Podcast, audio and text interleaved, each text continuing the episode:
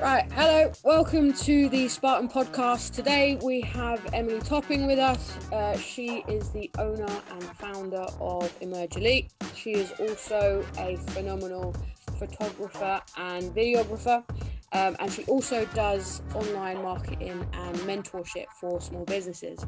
So I'll hand it over to you, Emily, and you can introduce yourself a little bit more. Hi, I am Emily. Obviously, Bianca's just told you that so yeah, I started up my first business in 2016, back end of 2016, but we didn't actually do anything with it until 2017 because I did a lot of things wrong. so that was like as it as it happens, you know. And to be honest, all of those trials and tribulations that I had with my first two businesses, which was Emerge Elite and the film and photography, mm. all of the things that I got wrong, like filing taxes was a big one and just general like invoicing and stuff i've been able to now put into a nice little bundle and ensure that all of my clients don't go down the same road that i did. Um, we've been able to work with such amazing companies some big you know global companies and stuff. It's been an amazing journey up to now. Um, and yeah so i'm just going to continue doing what i do best. That's all we can do mate. So you said obviously you started with Emerge Elite and stuff, and obviously uh, we know each other personally anyway, so we've had this conversation off camera. But I know that you did have some issues with like tax and registering and all that sort of stuff. And to be honest, I had the same kind of questions when I started out because it's not very clear. Like it's so difficult. Like even now with like eclectic media, um, like on the business side of it, like I've registered as a limited company, but unless you get a registered uh, accountant, it's so like murky waters to sort of to sort of navigate. Like, what? Tell us about that whole process and what happened, and like where you would give advice into how to avoid those those common mistakes. Basically, don't do what I did. Um, no, it, the a fundamental thing to a business, a foundation to a business is your finances. It is the taxes, it is the invoicing, it's the payment systems, it's everything that goes with that. And when you're beginning, like when I did, I think on my first week of um, opening Emerge Elite, I only sold seven t-shirts. So seven t-shirts at 20 pound a piece isn't very hard to document. but as you get more and more and more, as it did, mm-hmm I lost track of doing that. And then a great thing that I learned was spreadsheets are king. Mm-hmm. Um, and just having everything written out. So if you're a sole trader, you can earn 8,000 a month without much tax. I think it's between 10 to 20% for to your first million, which mm-hmm. is something I didn't know about. But as a sole trader, you need to be very distinctive. So like a photographer or something like that where you know you work on your own mm-hmm. um, with a limited company like both of our businesses obviously it's different it's corporation tax mm-hmm. it's a different kettle of fish now mm-hmm. they figure out the tax for you depending on what year it was so last year for me it was 19% but i always go to the nine to five business model because it mm-hmm. usually works the same way so mm-hmm. for your first 49 999 it's 20% anything over that is 40%. Yeah. It, and what really complicates people is they suddenly say, well, I'm not going to make 50,000 because then I lose 40% straight away. And I'm like, no, no, no. It's everything after that. Yeah, it's exactly.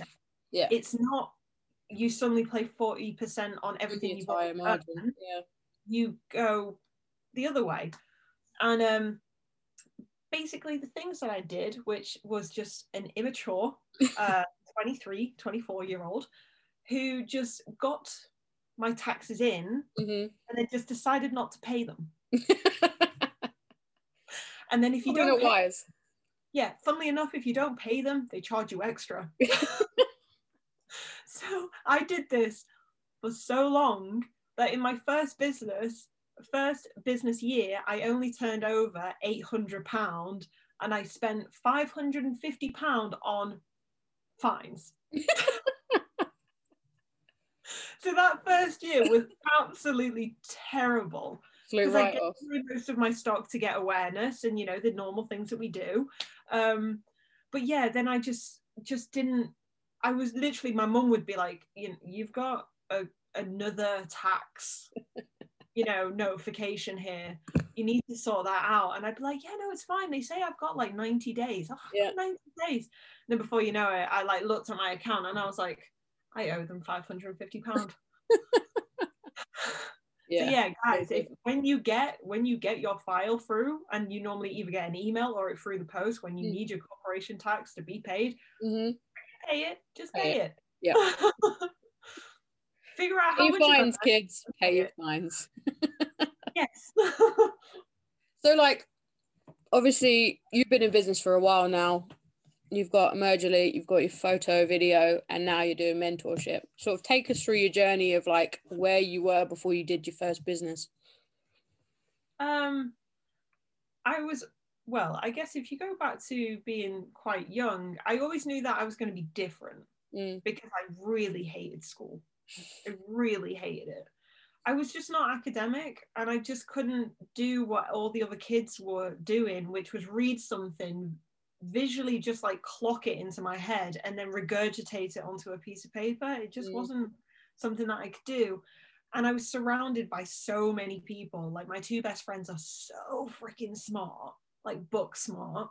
One of them is not common sense smart, but very much book smart. Find that a lot. Yeah. And, yeah, and I found that I was like, well, if I'm going to keep up with these guys, I need to do something different. Mm. So even by the age of 12, I was doing a paper round by myself and earning 20 pound a weekend and I would drag my dad into it when the roads were icy and I couldn't get on my bike and he had this it's like a car slash van and we just opened up the back doors and had the papers in the back and I'd sit in the boot with the doors open and every time he'd just stop and I'd be like go go go go!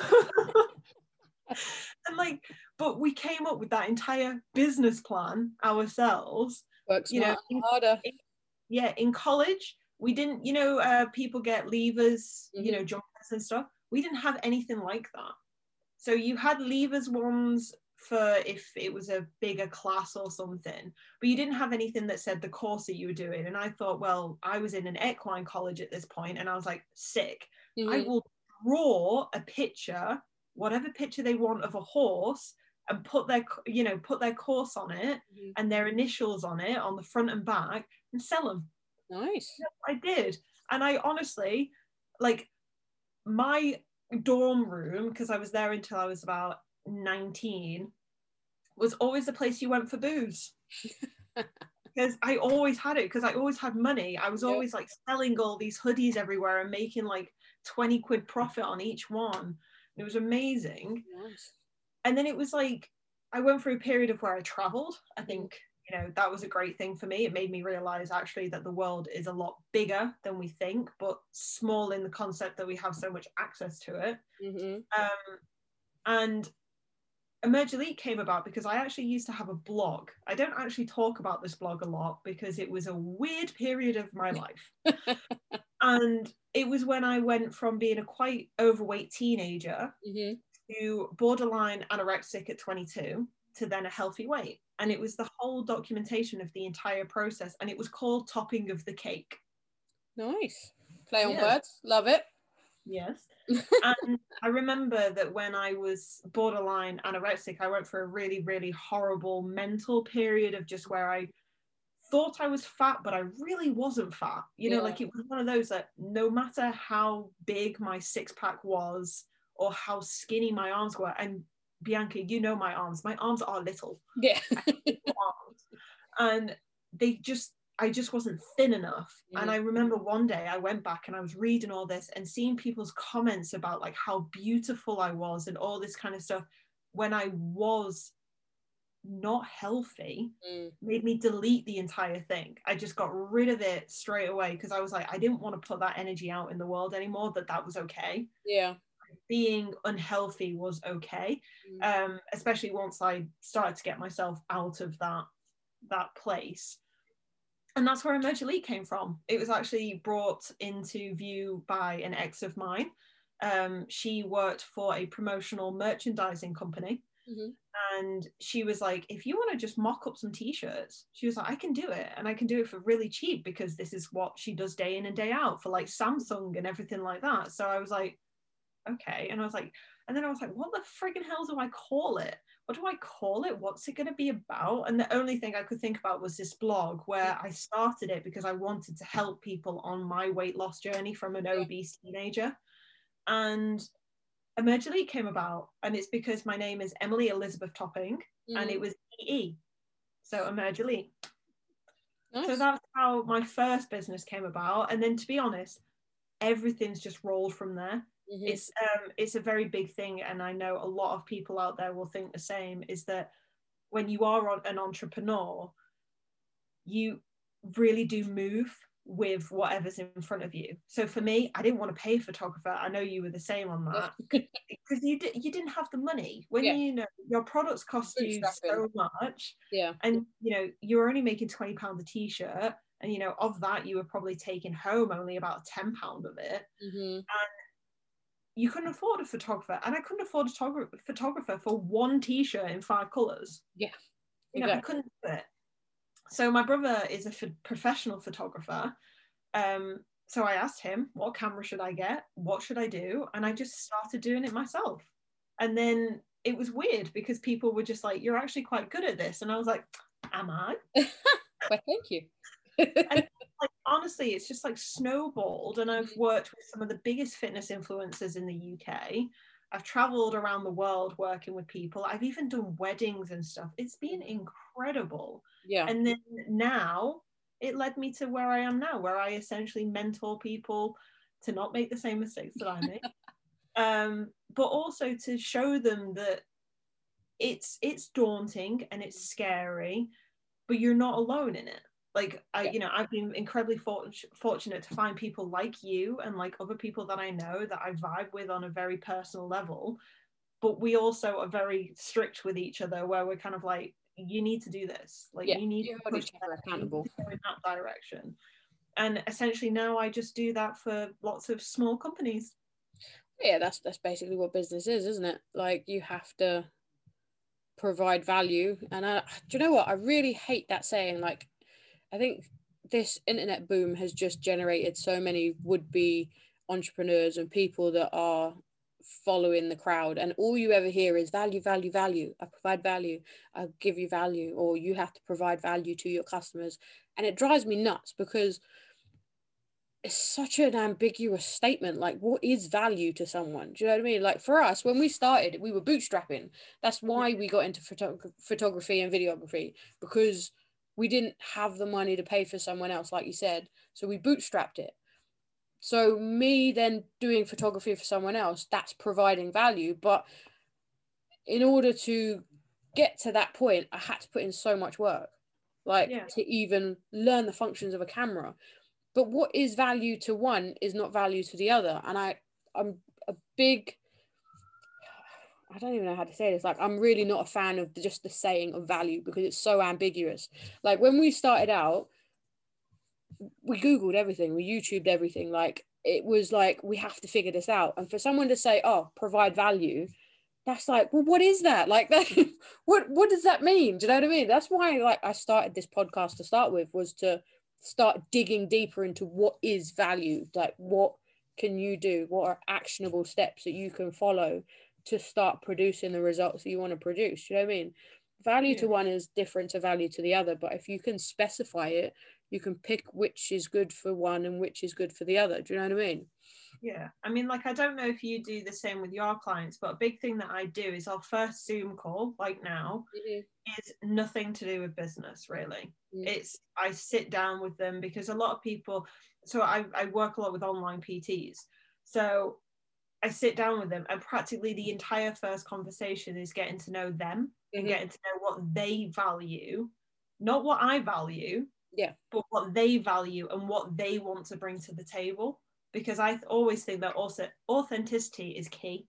yeah i mean you've got to have to move sell if you're selling it's because you sell something you believe in but you cannot sell to someone that doesn't want to buy it like people don't buy from you because you're selling it. They buy because they want to buy it. And the only way that that comes across is passion and and knowledge and expertise and stuff. But you also have to make sure that you are a good fit. Like for you online personal trainers like you know having worked with coaches before you have to connect with that person. Like it doesn't just like what they're selling you have to buy into it and you have to buy into them. So yeah, yeah. I, I take meetings all the time where we have a discussion that is completely irrelevant to the topic at hand but it just shows if you're a good culture fit for each other to work because you have to have that ability to have an open relationship to work in order for it to be successful in my opinion. Yeah i, I mean i totally agree with you. I think like it's just it, it's the eight it, well it's the kind of thing at the minute. We know I, I mean i've been from my first you know mail delivery service let's call it um i've been doing this for 17 years without really knowing about it yeah i've always been looking at what problems are around me that I can solve. Mm-hmm. that's essentially what I kind of put myself into, which is just kind of like, how can I do something for someone else that doesn't just bring them value, it mm-hmm. solves the problem that they've got in front of them. Yeah. Well, that is business just in general, isn't it? Like, if you don't solve a problem or offer a more effective solution to whatever it is that your ideal client is suffering from, then you have no business. Yeah. Like, and I mean, I remember being five, six, seven years old, like sitting at a desk that my dad made because he was a carpenter, and like putting my papers down and this and that, and like pretending I'm in an office because I always knew I wanted to like run a business and own a business. But at the same time, ever since then, I'm like, well, what can I do to help? Like, what am I solving? every like every entrepreneur has been through those businesses where they're like oh, i had this business it failed i had this business it failed it's a learning curve but they usually fail because you're not solving a problem like if people don't need your solution whether that be clothing or tires or you know a mobile phone which was a completely alien concept at one point then it's just not going to sell like you have to solve an issue. And I think that's a lot of people start a business because they want to own that business. Like I want to own a clothing company, which we both have. Yeah. but what is like they talk about USPs, you know, uni- unique selling point, but what is it? Like why do people need to buy yours? Like yeah. anyone can buy a t-shirt, but people buy a t-shirt that makes them feel good or makes them feel part of a larger community or comes with perks like a free ebook or do you know what I mean? Like yeah it's not people get into business for the wrong reason i think yeah. some people well i mean it's the same thing as like because entrepreneur has become very uh, popular now let's say I blame Gary yeah, but it's like you know but people can turn around now and sit there on instagram and be like i'm a social influencer when they're not I'm a business owner when they're not actually running a business. They have a business. I'm not going to say that they don't have a business, but they're not running a business. Well, yeah, you could set up a business for twelve pound on Companies House, but it doesn't mean you actually run the business. Yeah, it's like um CEO is like annoys me when everyone's just like, I'm the CEO of this, and I'm like, that's cool. What mm-hmm. do you do? And then they're like, well, I I do this, and I'm like, okay, so how's that going? And they're like, well, not very well. And I'm like, well, then you're not doing it, then are you? yeah, that's the same problem we have like in the agency space as well. Like it is a lot of people that saying, oh, I have a business, but realistically, they're just freelancers. Like we both know, like we're incorporated businesses. Like it's taxes, it's paperwork, it's a pain in the ass sometimes, but it has to be done because we are an actual business. Yeah a lot of people just stick founder in their Insta bio and all of a sudden they're a business owner. It doesn't work like that. Yeah. And and that's true. Like I mean, I think people forget that, you know, considering that we both have clothing, film and photography, and you know, social media aspects. So mine's more mentoring, yours is agency. We spend most of our time sat at a computer like I, I don't think people understand actually how much like i i must look amazing on instagram sometimes because i do some pretty cool shit mm-hmm. yeah but then people don't see the other like they don't see me at 2 a.m. Mhm. still sat on my computer trying to get a business plan done to someone that I signed at seven o'clock that evening. They don't see that process. Yeah, They see all the cool things of like that's why um uh so when I ruptured my Achilles, I never showed my bank balance to anyone. Mhm. I didn't I didn't think it was necessary. But in that one singular month was when we hit our first 10k month Mhm. And I screenshot it and I put it onto social media and I was like, I never tell anyone this. And the Mhm. reason I don't tell anyone this is because I know exactly how you guys are going to respond to it now. yeah, And it's like you see all the best bits, Hmm. but I was like, I'll show you what's actually happening right now, which was me stuck in the corner yeah, with a moon boot, trying to fit it under a tiny table and type yeah, like yeah. this trying to get work done. You Yeah. know, like it's just the situation that I was in at that moment. Yeah, it was financially really great, but the other aspects of it was not so great. Yeah, hundred percent. I mean, I went through the same thing. You know, like I ruptured my my patella tendon, um, and actually, while I was in hospital, uh, my other half bought me a desk to put in my room because I was getting a bad back from sitting on the bed all day. But it was the same thing. Like I had probably my best financial month, but I'm sitting there with a straight leg that's locked straight because I'm not allowed to bend it, trying to maneuver and like rest it on a ledge underneath the desk while typing while trying to you know have everything in arm's reach because i can't like get because i can't move to get to it. Like they're the unglamorous things that people don't see about business. They think that they put founder in their their their bio that it makes them a business owner but actually it's the private victories and it's the marginal gains and it's all of the small stuff the struggle of trying to maintain a business and, and keep your head above water Yeah. while suffering all of the other daily you know grinds and problems that you get in everyday life whether you run a business or not that's the part that makes you a business owner like i incorporated eclectic media last year actually after i ruptured my my patella tendon i had four operations last year i had four infections i was in and out of hospital four times you know i spent a week in hospital here there and everywhere at every time i went in i didn't seem to come out but I still had to take meetings. Do you know what I mean? Like I've got testimonials from clients saying, I really appreciate the fact that you signed in for a client meeting while sitting in a hospital bed. But Yeah. these are the bits that people don't get. Like business is hard. it is not easy. Like you see all of these people and they're like, oh, it's great. You know, I read 52 books a year and I meditate every day and I do this and I do that. And I'm thinking, I would love to meditate, but one, my brain just doesn't switch off. Like I've tried it so many times. For me, like foam rolling and stretching is a form of meditation, but I can't sit there with a guided meditation. It just doesn't work. But like, I'm like, dude, like you just you you don't get it. Like it's not about reading 52 books a year because I don't have time to read 52 books a year because I'm working. Like I see on your story all the time, like you're up at three o'clock in the morning five o'clock in the morning doing client work before you then go in to do your day job like these it's so unsexy like business you have yeah. to love it you really have to love it yeah see like and that's the thing and that's where like um you know like you you've got your podcast now i've got my podcast as well and doing all these sorts of stuff. And it's really weird because until i put it out there i Mm. didn't realize that people were completely unaware of you know the things that i actually do and how i think and how i feel about stuff. And it's the way that when you turn around and people are like oh emily you're so amazing.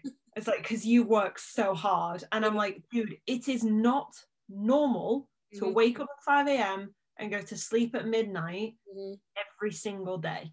No.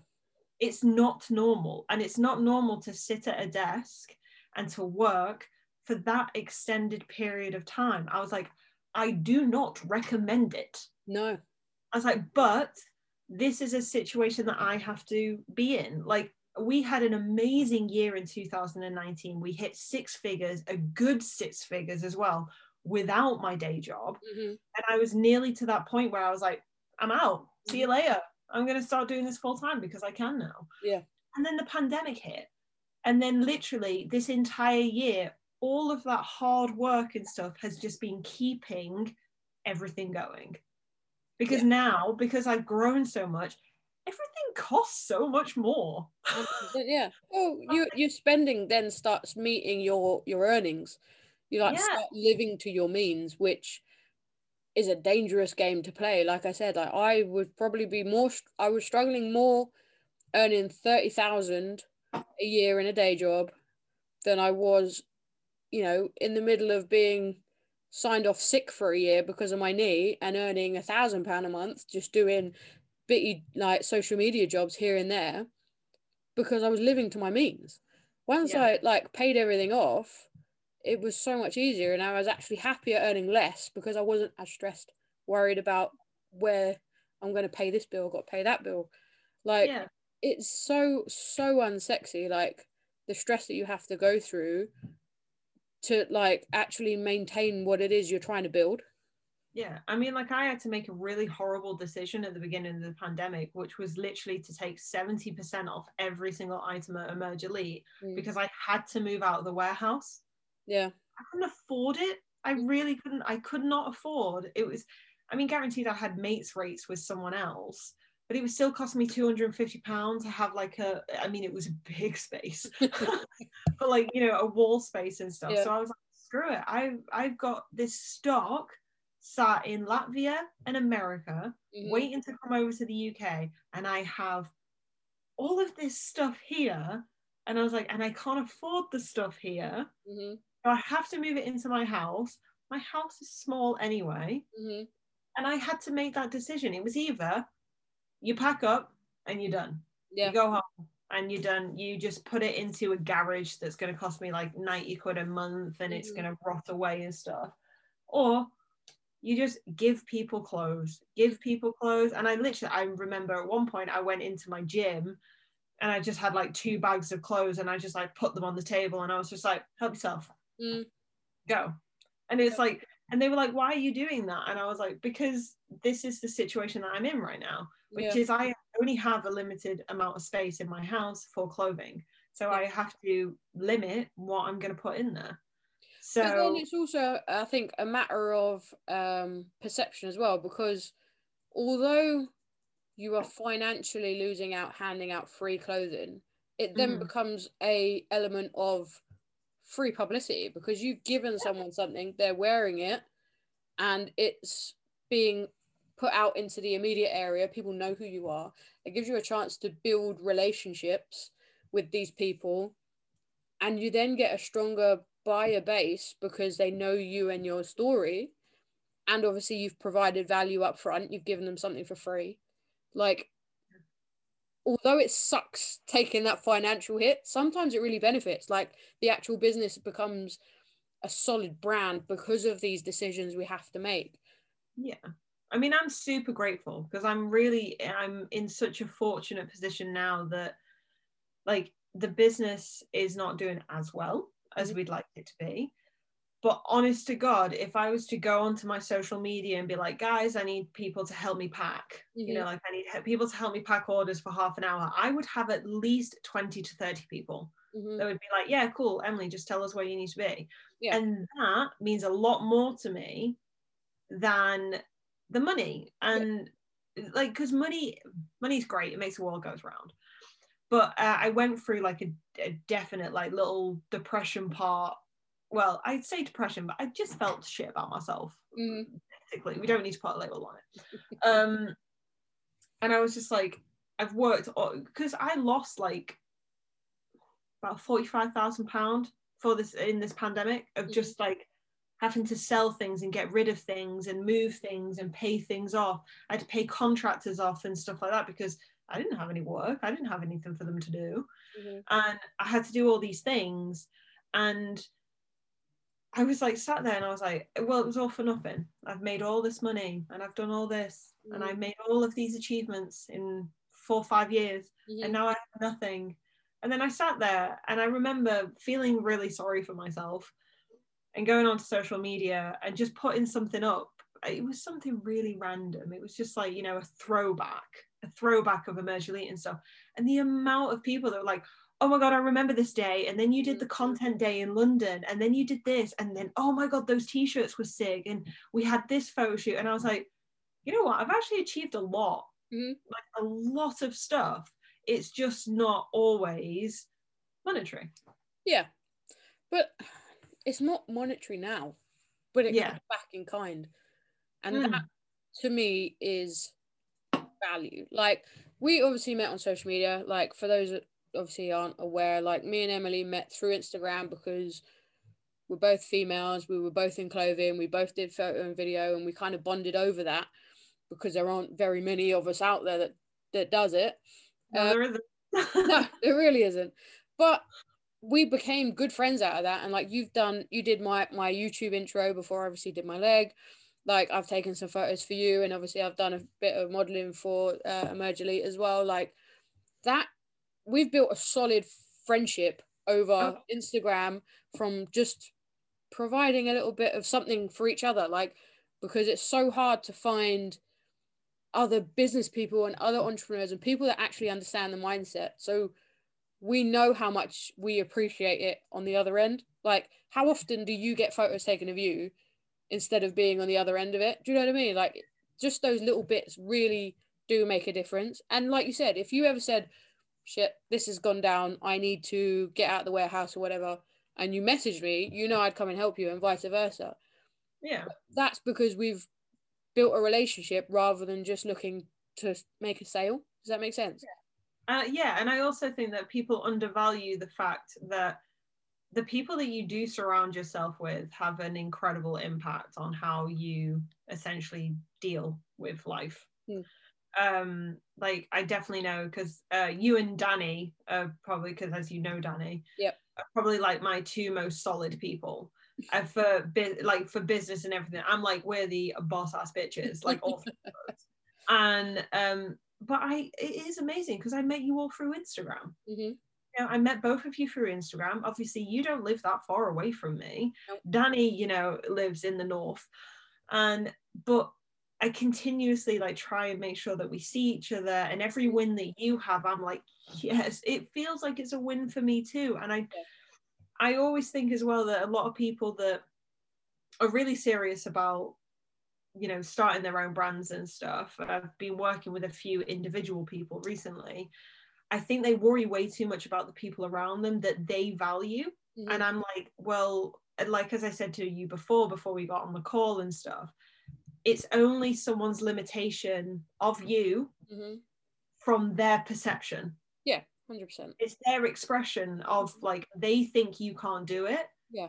so that's why they're telling you not to do it hmm and Yeah, it's not it's literally their their comprehension of what is possible. Mm. It's like um and and to be honest we ain't perfect between both of us you know i mean i'm i'm getting the dirty 30 this year you know and i Oh still mate, I'm way past that. but i still allow people to have way too much of an opinion of where my life is going and mm. that is a continuous effort to try and get over. Well, that But- that's a that's a social construct that we've all been brought up with, and the people we are the people that fight against that and have the balls to fight against that. There are a lot of people that follow the social conventions because that's what they're told to do. Um, yeah. especially with like business. I, I don't know if you've ever noticed it in business but i have seen people make really terrible decisions because they think that's what society wants. Mhm, and i'm just kind of like no no no no. You, you so it was a thing that i said to someone and i put it in an email recently where i was like out of the billions may i just like express the billions of people there are in the world? Mm. if you were only to convert 1000 of them for 25 pound a month you'd be making 25 grand a month. Mhm. and i was like that is a tiny little percentage. So why are you going to society? Mhm, because i promise you whatever you're trying to sell whatever you're trying to like establish postnatal you know um workouts or you know clothing businesses and stuff if you can just solidify 1000 people you are a very very successful human being Hundred percent. I'm sure it's like Russell Brunson that says you only need a hundred true fans to make a living.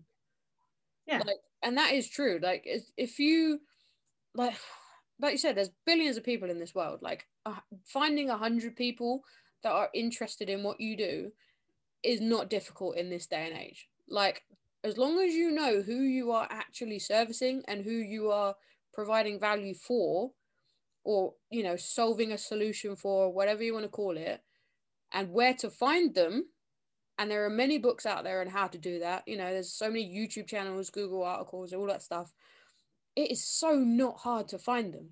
It is literally a case of putting the time in to do that. Yeah. And I think that comes back to what we were talking about of uh, people just opening businesses because they want to open them. Like, it's great. Like, I could come out tomorrow and be like, right, I've got fantastic set of blinds that I'm going to start producing, blah, blah, blah. I really like them, put them out into the world.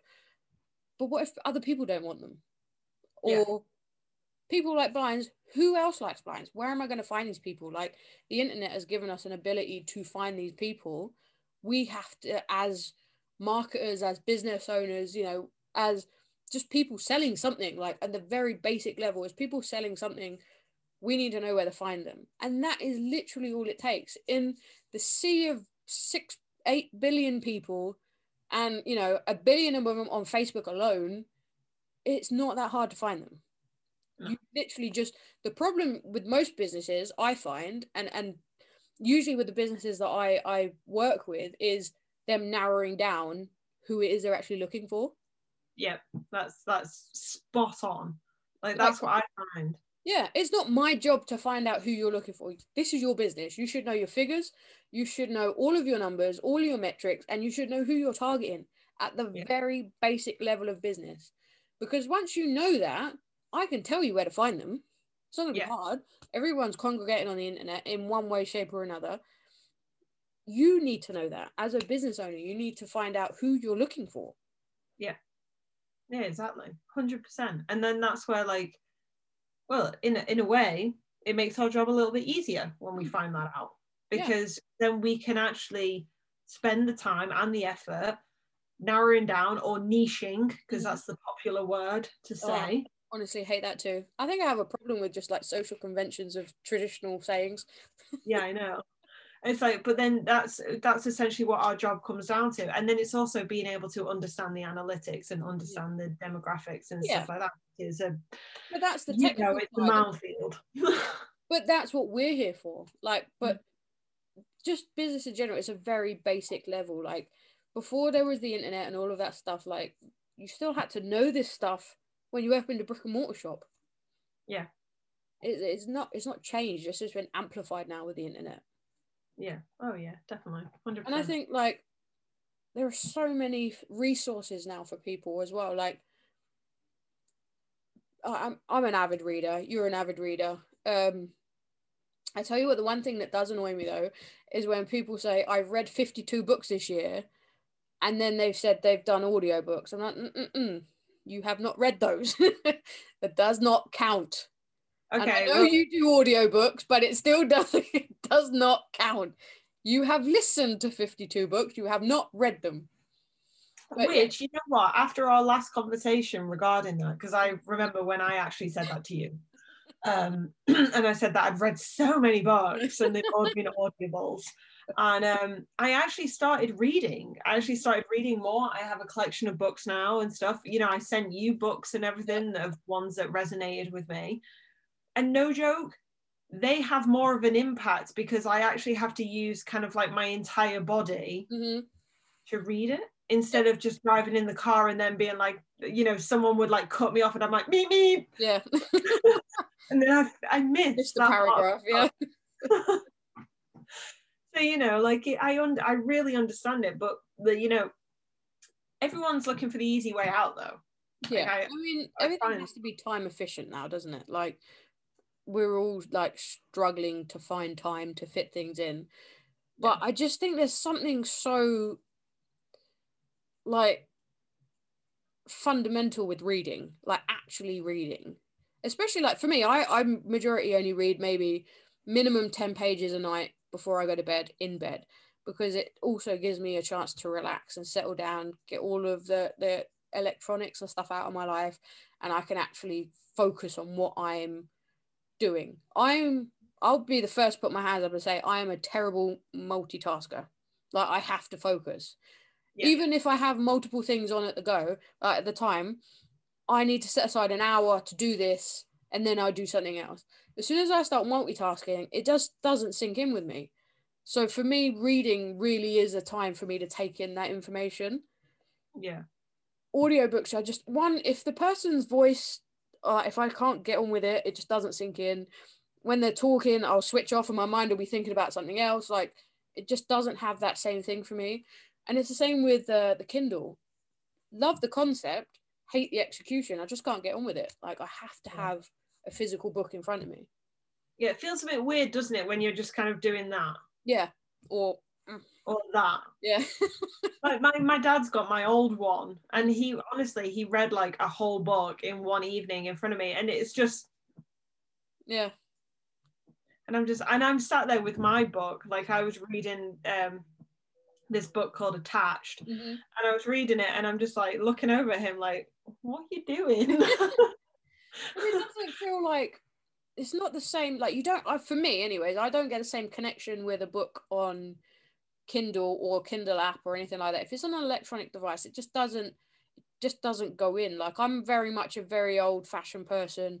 I need to have paper and pens make notes. Like i have notebooks coming out my ears. Like every bit of information i've ever learned is in a notebook somewhere in my room or in my house like that's just how i am and even if i never go back to it like the people that highlight in actual books, honestly, it breaks my heart. Can't have it. All my books look like they're pristine in a bookshop.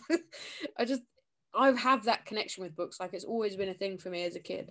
But it's such like everyone, like, you know, we're both aware of like Iman and he reads, you know, a book a week and everyone's like, I'm to do that. And it's so great. And sometimes I feel like people are reading for the sake of reading and not consuming the information.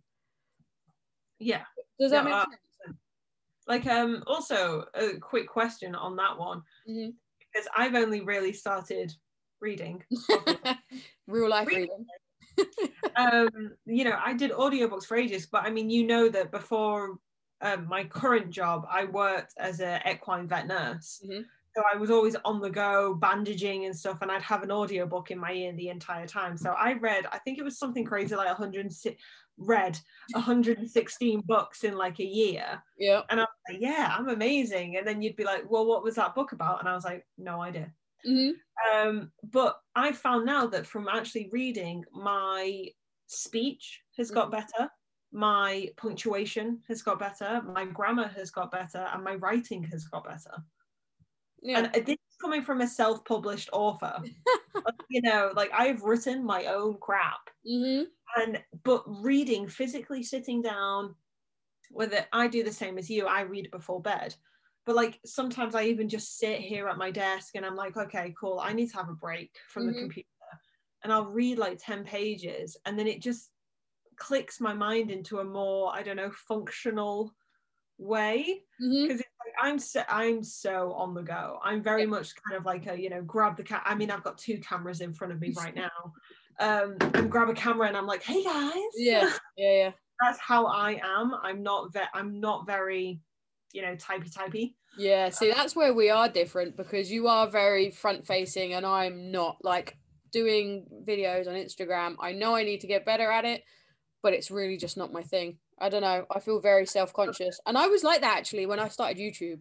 I did get better. The more I did it, the more comfortable I got doing it and doing it in public which is funny because you know the, we always say that with everything the more you do it the better you get at it but it is a very self-conscious thing and especially because i think my original instagram started out as a personal instagram it wasn't business related because very few people knew what i did the minute that i then turned it into more of a business type instagram funny enough the engagement dropped because people just don't like to see you winning i guess i don't know like they don't they don't understand it so they don't engage in it and i get that but it's also a very vulnerable place to put yourself Like Yeah. you are very good with it. You do obviously like your your throat punch Fridays and you're always on there taking questions and stuff. Like it's just for me, I just don't feel as comfortable in front of the camera as you. Yeah, but see, this is where we're very different because I am very happy to talk to people for a Yeah. long time, as we're both aware. Um, but writing, I really don't like it. I don't Oh, like I writing. writing. And I have four books out now, Mhm. and it's like, and I've written all of them myself. I didn't get someone else to write it for me. But they were the hardest things that I have done because Mhm. whereas you can articulate yourself better through words, Yeah. I'm I'm very happy to stick a camera in my face and just be like, "Hey guys, what's going on?" It's Ask very me off whatever the you cuff want. though. It's like it's very real, and I think that's why your Instagram has grown the way it has, is because it is relatable. Like it's just, I was thinking about this, just want to talk about it. Do you know what I mean? A crazy thing from last night, literally last night, I did a Q&A Mhm. and um, someone asked me like, you know, how's the last six months been for you, good and bad? And I went super into it and I was just like, it's been terrible. Like my mental depreciation over the last six months has been awful. Like we've both been through some pretty awful injuries and stuff. And pandemic uh, doesn't help. you know um and i was honest and i actually answered it honestly and i was just like you know this is what's happening and this is how i feel about it and it's like i'm not going to sit here and cry to you about it but i am going to tell you that i'm still working on it and Honesty, the isn't it? guy, the guy who asked me that question was like dude wow i didn't actually expect you to have that answer. You know like i expected you to be like it's all good you know?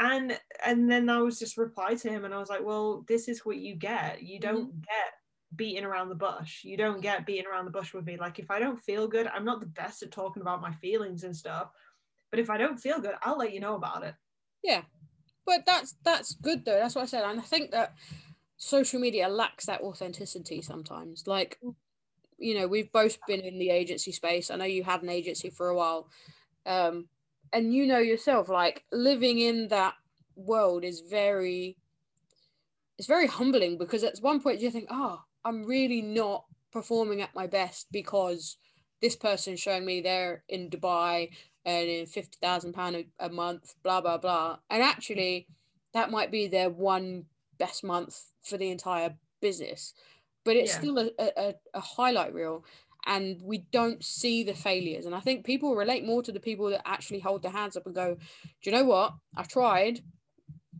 didn't actually succeed the way I thought it would. Learned this. I'm going to try again." People Yeah. appreciate that.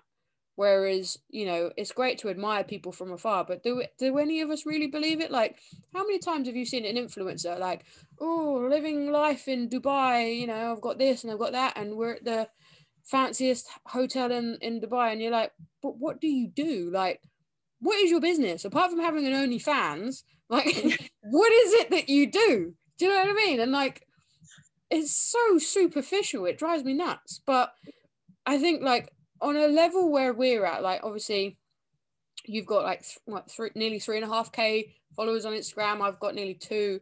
Like people relate to you when you are being honest, and actually you'll probably get your most um, engagement from having a small following, but a concentrated following of people who connect with you for being real.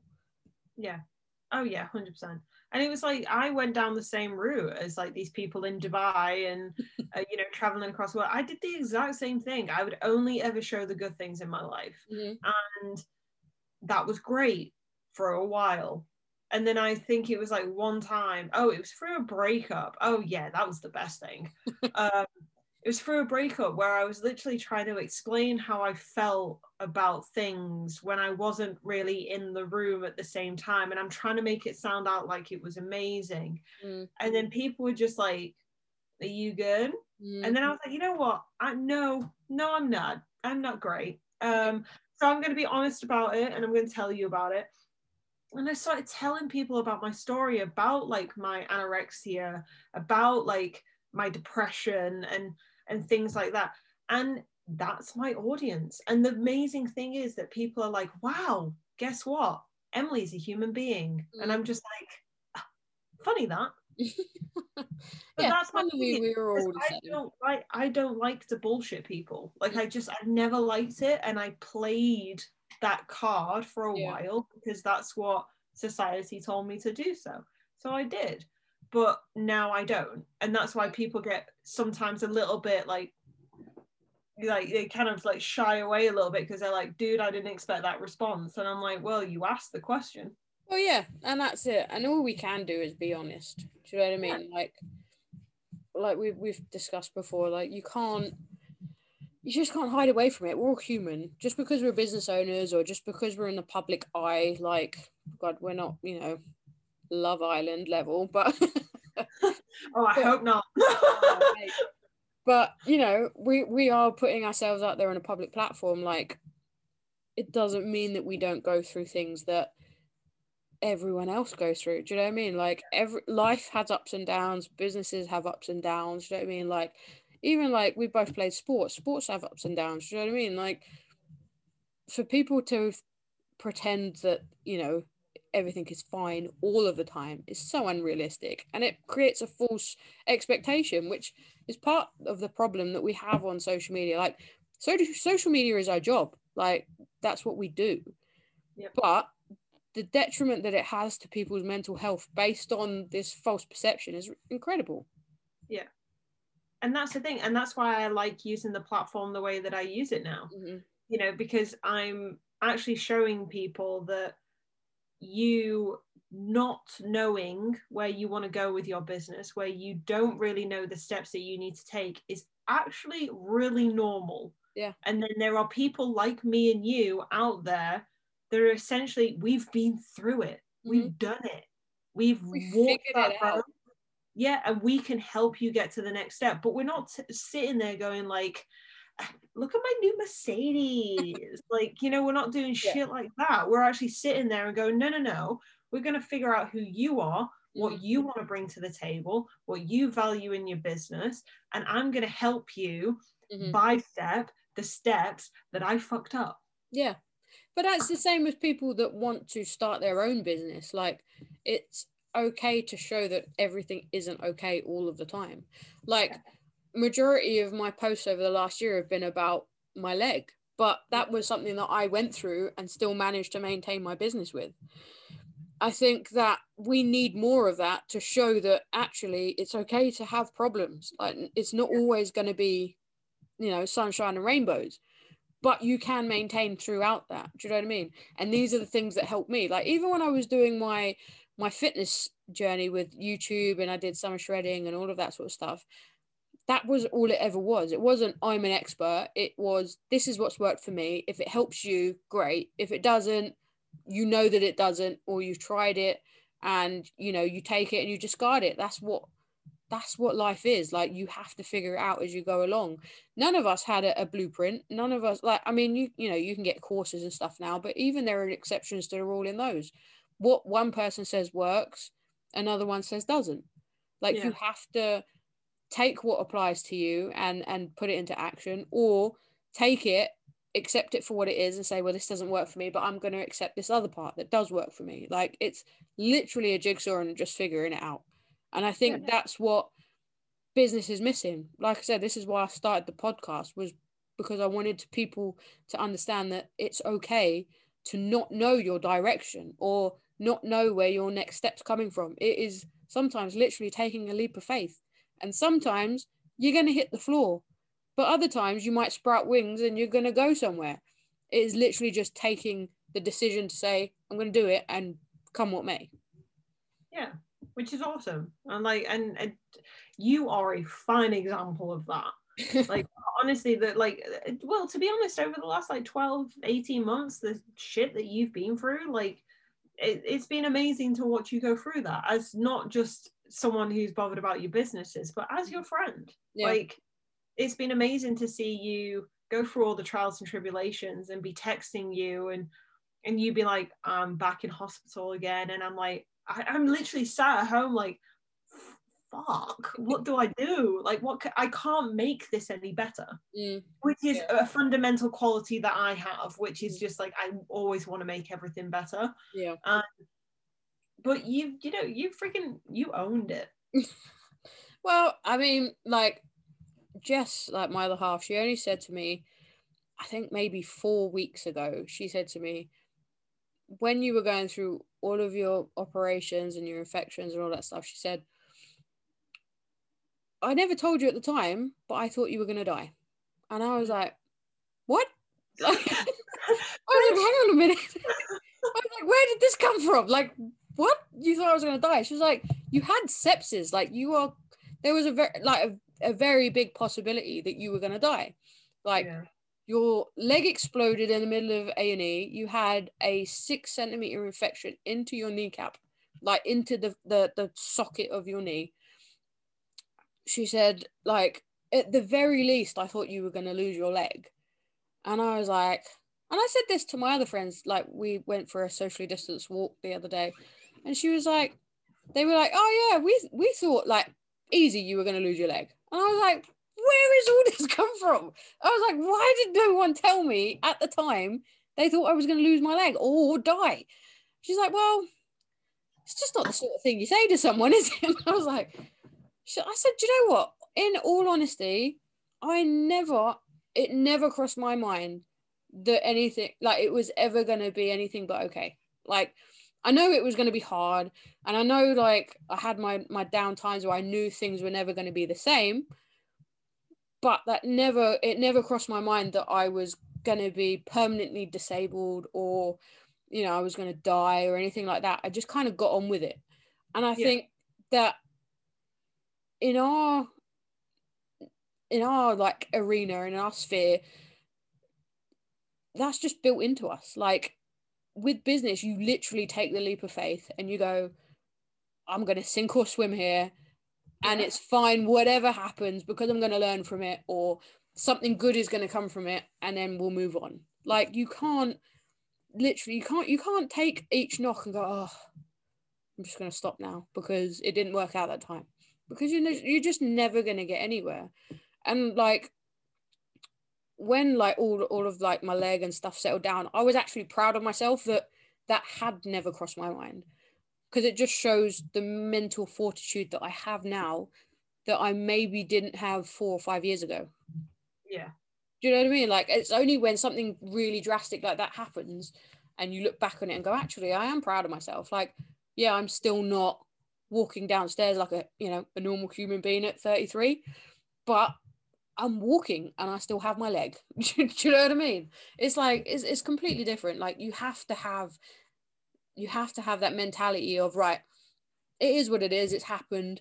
So what am I going to do about it? Like where do I go from here? You can't go back.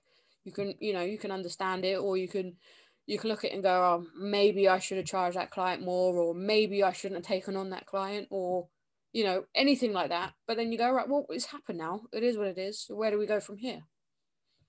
So I've never seen comfortable people grow Mm-mm. ever. Normally, nine times out of ten, you have to either put yourself in an uncomfortable position or be in an uncomfortable position in in order to grow, yeah. and that is normal. And that is, uh, you did a similar thing that you know I did. Like when I ruptured my Achilles, I had quite a lot of responsibilities, mm-hmm. and which financial responsibilities, and just because I couldn't go to work, I still had to learn how to do stuff outside of work. And I made more money than I ever have made before in that one singular month.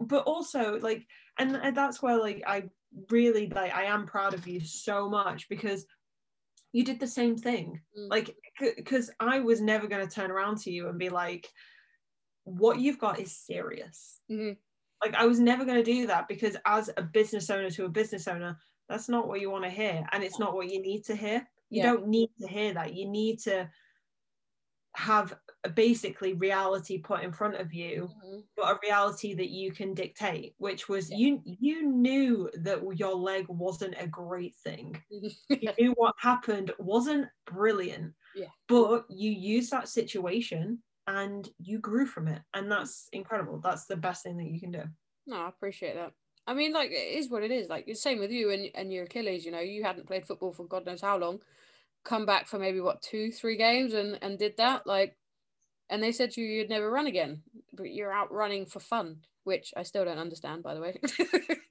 well, you get told you can't do it, then suddenly when you can do it, you go you go running. honestly, I, I do understand that aspect. Like I've never wanted to ride a bike in my life, and then like I think it was two months out of my last surgery, I was on my sister's bike trying to get to the end of my estate.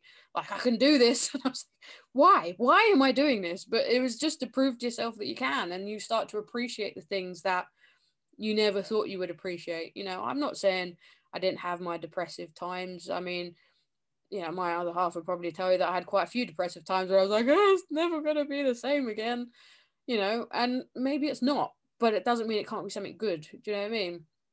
Yeah. And like, I put, I'm, I'm proud of myself that I have that mentality. And, you know, I didn't have a good bed routine. I didn't have a good morning routine. I didn't work certain hours because I just, I was concentrating on surviving to the point where I was like, okay, I can keep this ticking over until I'm ready to reattack it. But mm-hmm. you know, now my I have to be reminded of how far I've actually come because I'm still impatient. Like I'm like, you know, yeah. I want to do it. I want to do it. I want to, and I'm gonna do it. And I, if I fail, then I'm gonna get up and I'm gonna do it again. You know, yeah. and I think that's the kind of fortitude you need to survive in business, no matter what business, no matter what business it is yeah oh no i totally agree i totally agree with everything that you said yeah i mean it is what it is. But like now i mean i still struggle to find a morning routine that works for me. Like because you know same as you i love the gym.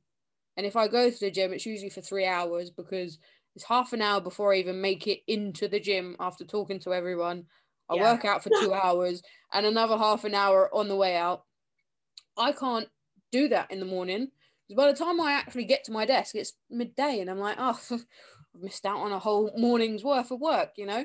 So I'm still struggling to find like a morning routine that works for me. Like, and obviously, I know you like work a day job, but like, what does your normal sort of daily routine look like?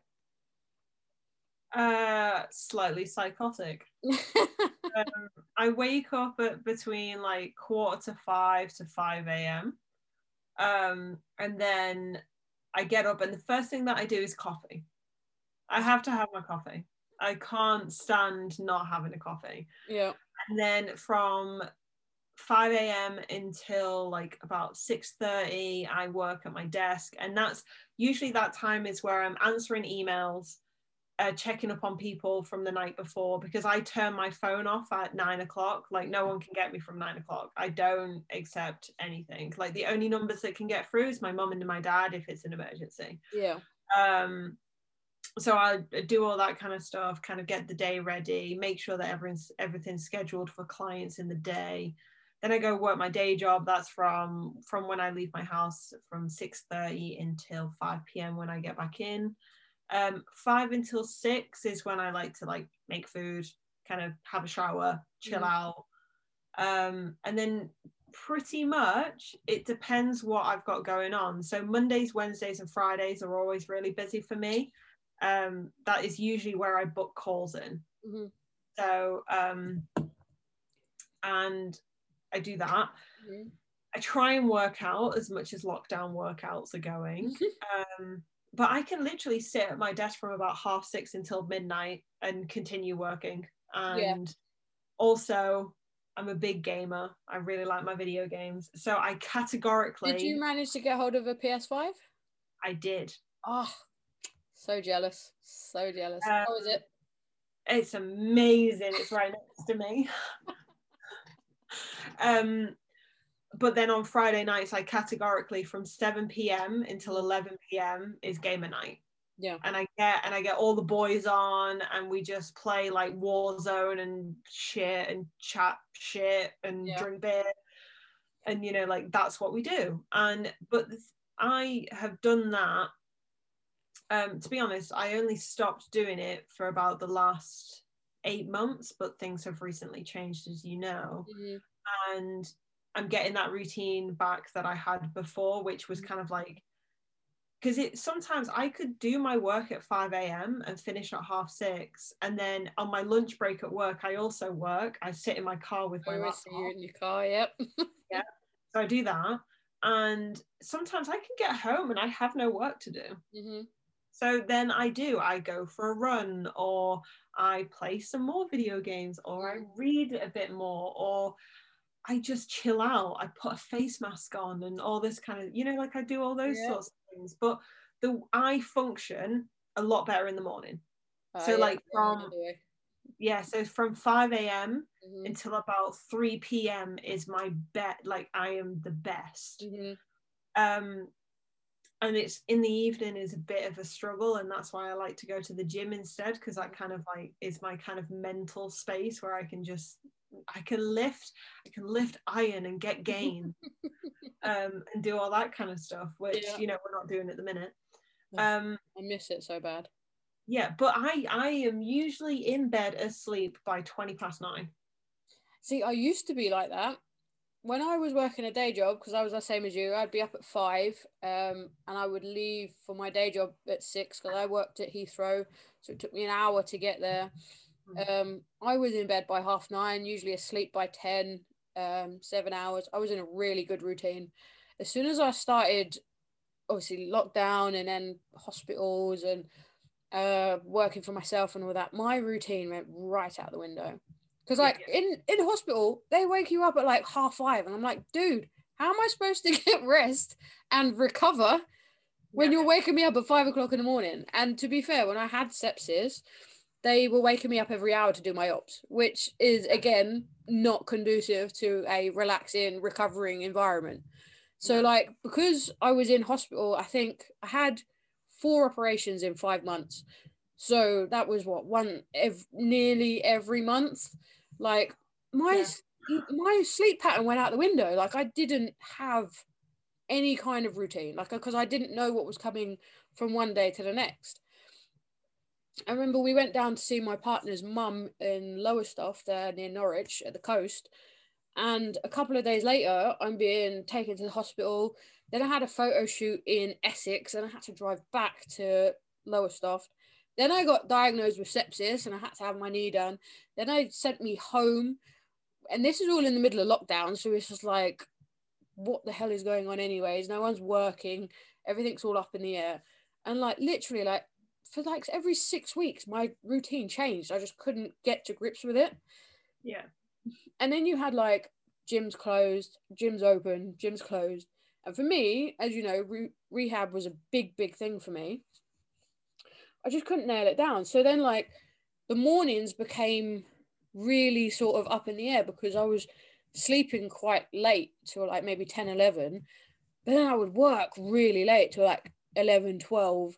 Because my brain was like, once I got out of that funk of, oh, I'm sick, my brain Yeah. started kicking in. It was like full steam ahead. It just didn't stop. So Yeah. now I'm kind of like, I can I can go to bed late. I try and bring it forward to maybe 10, half 10. But yeah. I'm still struggling to find that balance of where like my working day is. yeah. Because like I mean I, don't- I know you know but once your mind starts going there's there's no stopping it and you don't want to stop it because all these amazing ideas and thoughts and stuff start coming so for me I started keeping a journal so every day like, uh, like it's a business journal I'll start thinking about systems automations delegations all of my staff like all of my team members I don't like to call them staff like team members how I want the things to function and how they fit together because I can quickly write it down and then switch off because I get it out. Yeah. I yeah, have to. same, same with me. Like I, I normally want to be in bed by nine, but then there are periods of if someone needs something doing, then I'll stay up until midnight to get it done. Yeah, see, that's my problem. I got to learn to say no, though. Like, you have to have working hours. Like, don't get me wrong, you should work really hard. But if a, if a request comes in at 11 o'clock at night, you're like, I'm like, I want to, Yeah, I don't do that. yeah, Like this is only if it's like it's a workload that I know that needs to get done. Yeah. And I have a set period of time to get it done, Mhm. which usually I normally have one of those evenings. So I work until midnight, but then I'll give myself like Saturday morning off. Yeah, you have to really like balance it out because although we are there to service people and our, our business is a service based business, it is still a business and we need to have that sort of separation.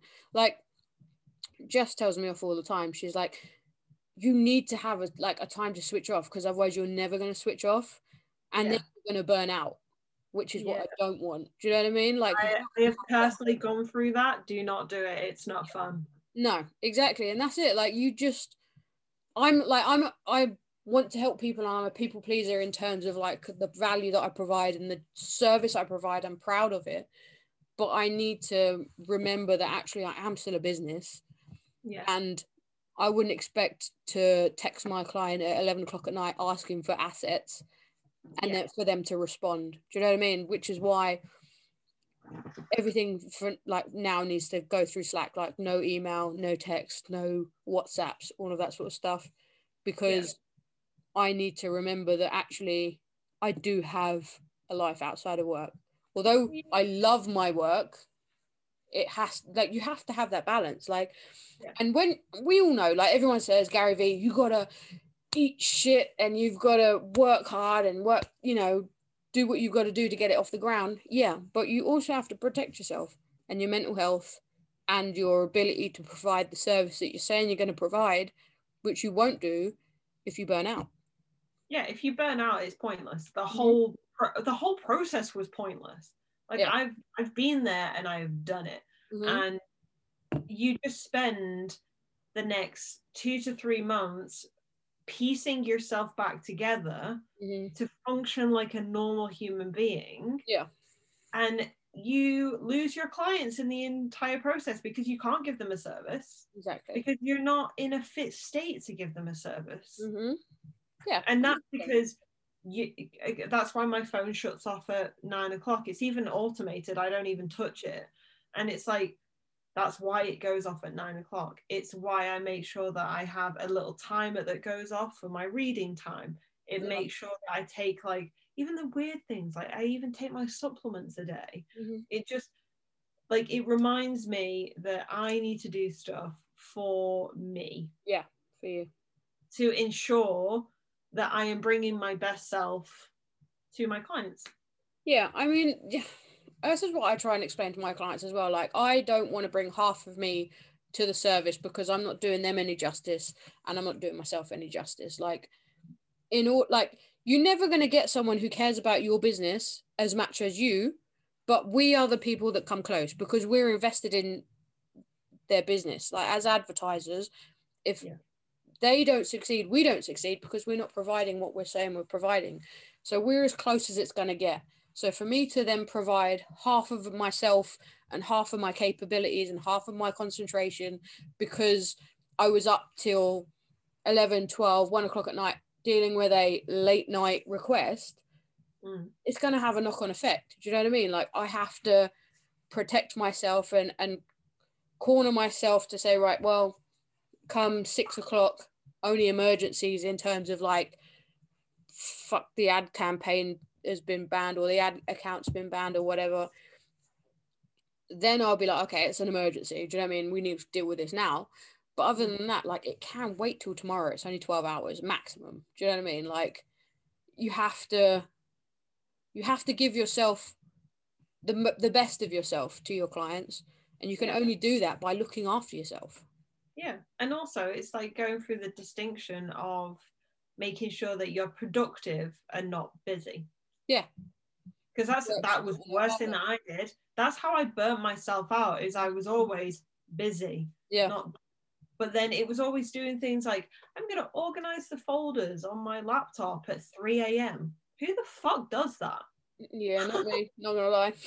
exactly and like and that's where i got into i just i felt like i needed to work the entire time that i was not actually producing anything i was just busy Yeah. I mean, we can all be busy. Like there are always things to do, but if they're not moving the needle forward, then they they can wait. Do you know what I mean? yeah they can wait and you can get a full seven eight hours sleep because it will not go anywhere and it is not detrimental to your business Exactly. so you need prioritizing that's probably the best word for it like it, you need to be able to prioritize like you know that that client needs that doing and that client needs that doing and you might need to put this stuff on instagram and get that testimonial through but those as your a business owner, you need to make that definition and that distinction. Like as a business owner, I know when I started out, I was like, everything's important. Yeah. Everything is number one priority. But what I actually found was if everything's number one priority, nothing is a priority because they're all the same. So really you need to be able like be okay with saying no, it can wait. yeah Yeah, it's the same like i mean like uh you i do social media but Mhm, i've just taken six weeks off from social media mhm. and I, i'm i well i'm going to say this as lightly as possible but like no one missed me it was not a priority and Mhm. i've got all my posts scheduled for this week now Mhm. and everything like that and i'll just go straight back into normal Yeah. but people like to, to some people that's a priority to me that's not a priority because my personal brand is already established like Mhm. i i disappeared for six weeks and i came back and people were like like oh did you have a nice christmas then And it's also it's like i separate from didn't the go anywhere service you provide. Like it doesn't affect your ability to provide the service to your clients, whether Yeah, you're on social media. yeah Right. So we've been going for a hell of a long time now. So yeah I'm gonna wrap this up because otherwise we'll be here for four hours. So I'm gonna ask you one here thing. until midnight Yeah, I mean we've been going for two already. So I'm gonna ask you something that I'm gonna start asking everyone. What are like the three resources you would recommend for anyone looking to get into business or to try and you know systemize and automate their business to the point where they're more effective? oh god i've never been asked this question before um a good email service so Mhm. either i mean i don't personally like mailchimp but it is the cheapest option yeah, um I'm a fan use- of MailerLite, but yeah. Yeah i use active campaign Mhm. um so i personally like those because of the way you can automate things and you can make everything really streamlined so i definitely think that because once you build an audience you should retain an audience Mhm. um, second would be a platform called Bonsai, Mhm. which is a invoicing and tax accounts. Um, I think it's only like fifteen dollars a month, Nice. and literally you just put everything in, and at the end of the year you can export it all, and it has it all there for you, and it's great. Okay. It's just all in one platform. And then, um, like you said, like with Slack, something like Slack Mhm. because um, I didn't start using it. And considering I've been doing this for a while, I didn't start using it until I think it was the back end of last year. And honestly, with the few contractors, few freelancers that I do use, it has made my life so much easier. Yeah, I do love Slack. have to be like this all the time. Yeah. Hundred percent. I mean, you can get the Slack app, which I do have on my phone. Another one that I've really found useful and I've sort of introduced other people to is ClickUp. It's a fantastic way of tracking like any tasks and stuff that you need, but you can also create a workflow in there. Um, I know before I started using HubSpot for my uh my my, well, it's a bit like Pipedrive, my um tracking my leads. Uh, you can use it for the same thing. You can set it up in the same in the same way um, create tickets create updates reminders all that sort of stuff so and that's free actually until you start adding team members in there so i would advise looking at clickup I was going to say, I'm going to take note of that and I will definitely look into it.